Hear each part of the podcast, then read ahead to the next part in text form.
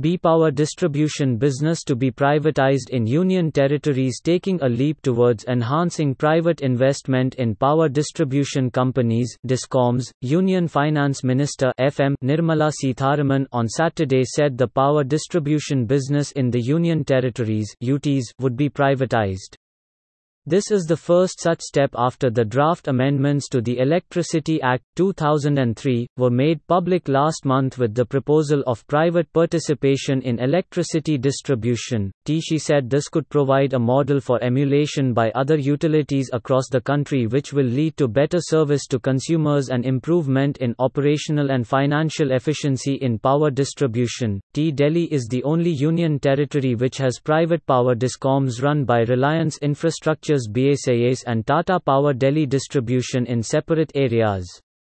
Union territories directly come under the central government.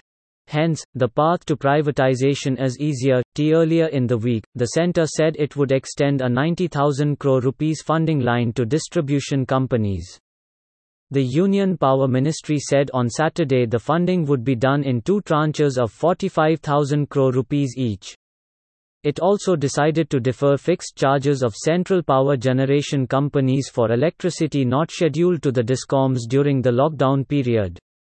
This could be paid without interest in three equal installments after lifting of the lockdown. Discom's financials T T T TR's 18,000 crore cumulative financial loss of state-owned discoms including UTs T T T T 20% average AT&C loss of state-owned discoms including UTs as of December 2019 T T T T 18.11% AT&C loss of Puducherry T T T T 47.88% AT&C loss of Jammu and Kashmir TT TR's 12.85 crore loss of Puducherry Discom TT TR's 2675 crore loss of J&K Discoms TT 9% AT&C loss in Delhi. Industry estimate data for no other UT available. AT&C stands for aggregate technical and commercial losses which means power supply loss due to inefficient system source Uday Portal coal minerals defense, energy, aviation, and space sectors as an element of medium-term efficiency improving reforms. The proposal to restrict imports of specified defense items, aimed at promoting self-reliance, was long overdue.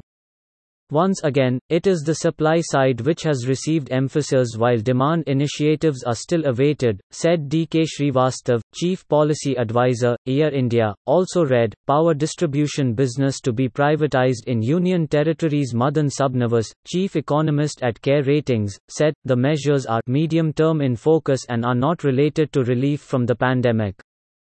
Hence they are more a continuation of the economic reforms being announced at different points of time and do not address the issues of specific sectors impacted by COVID, which may come in the next round.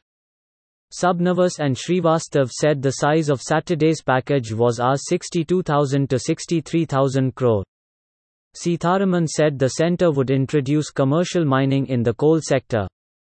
There was a government monopoly in coal mining all this while. That will be ended, she said. Also read, Social Infra, Viability Gap Funding Boost may help create 45k hospital beds. The minister said nearly 50 coal blocks would be offered to the private sector, the centre would move to a revenue sharing mechanism, and there would be investments of 50,000 crore rupees in infrastructure development in the coal sector. However, the proposal to offer coal blocks to private players, and the auction of coal bed methane extraction rights, which she also spoke of, had been cleared by the Union Cabinet in January. For the mineral sector, the minister said 500 blocks would be offered through auctions.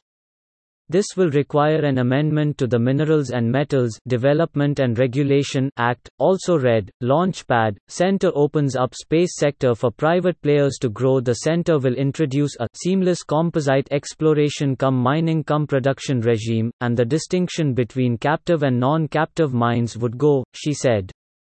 To boost self-reliance in defense, Sitharaman said the center would notify a list of weapons platforms for which imports would be banned. There would be a separate budget provisioning for domestic capital procurement. The general staff qualitative requirements of weapons platforms would be simplified and the ordnance factory board would be corporatized. However, the last proposal was announced by the Defense Ministry in November last year. The biggest step in this sector was increasing the FDI limit in defense production to 74% from 49% under the automatic route. The conditions of security and other clearances will continue to be applicable, she said. For the aviation sector, the minister said, only 60% of the Indian airspace is freely available. Restrictions on utilization of the Indian airspace will be eased so that civilian flying becomes more efficient. Sitharaman said six more A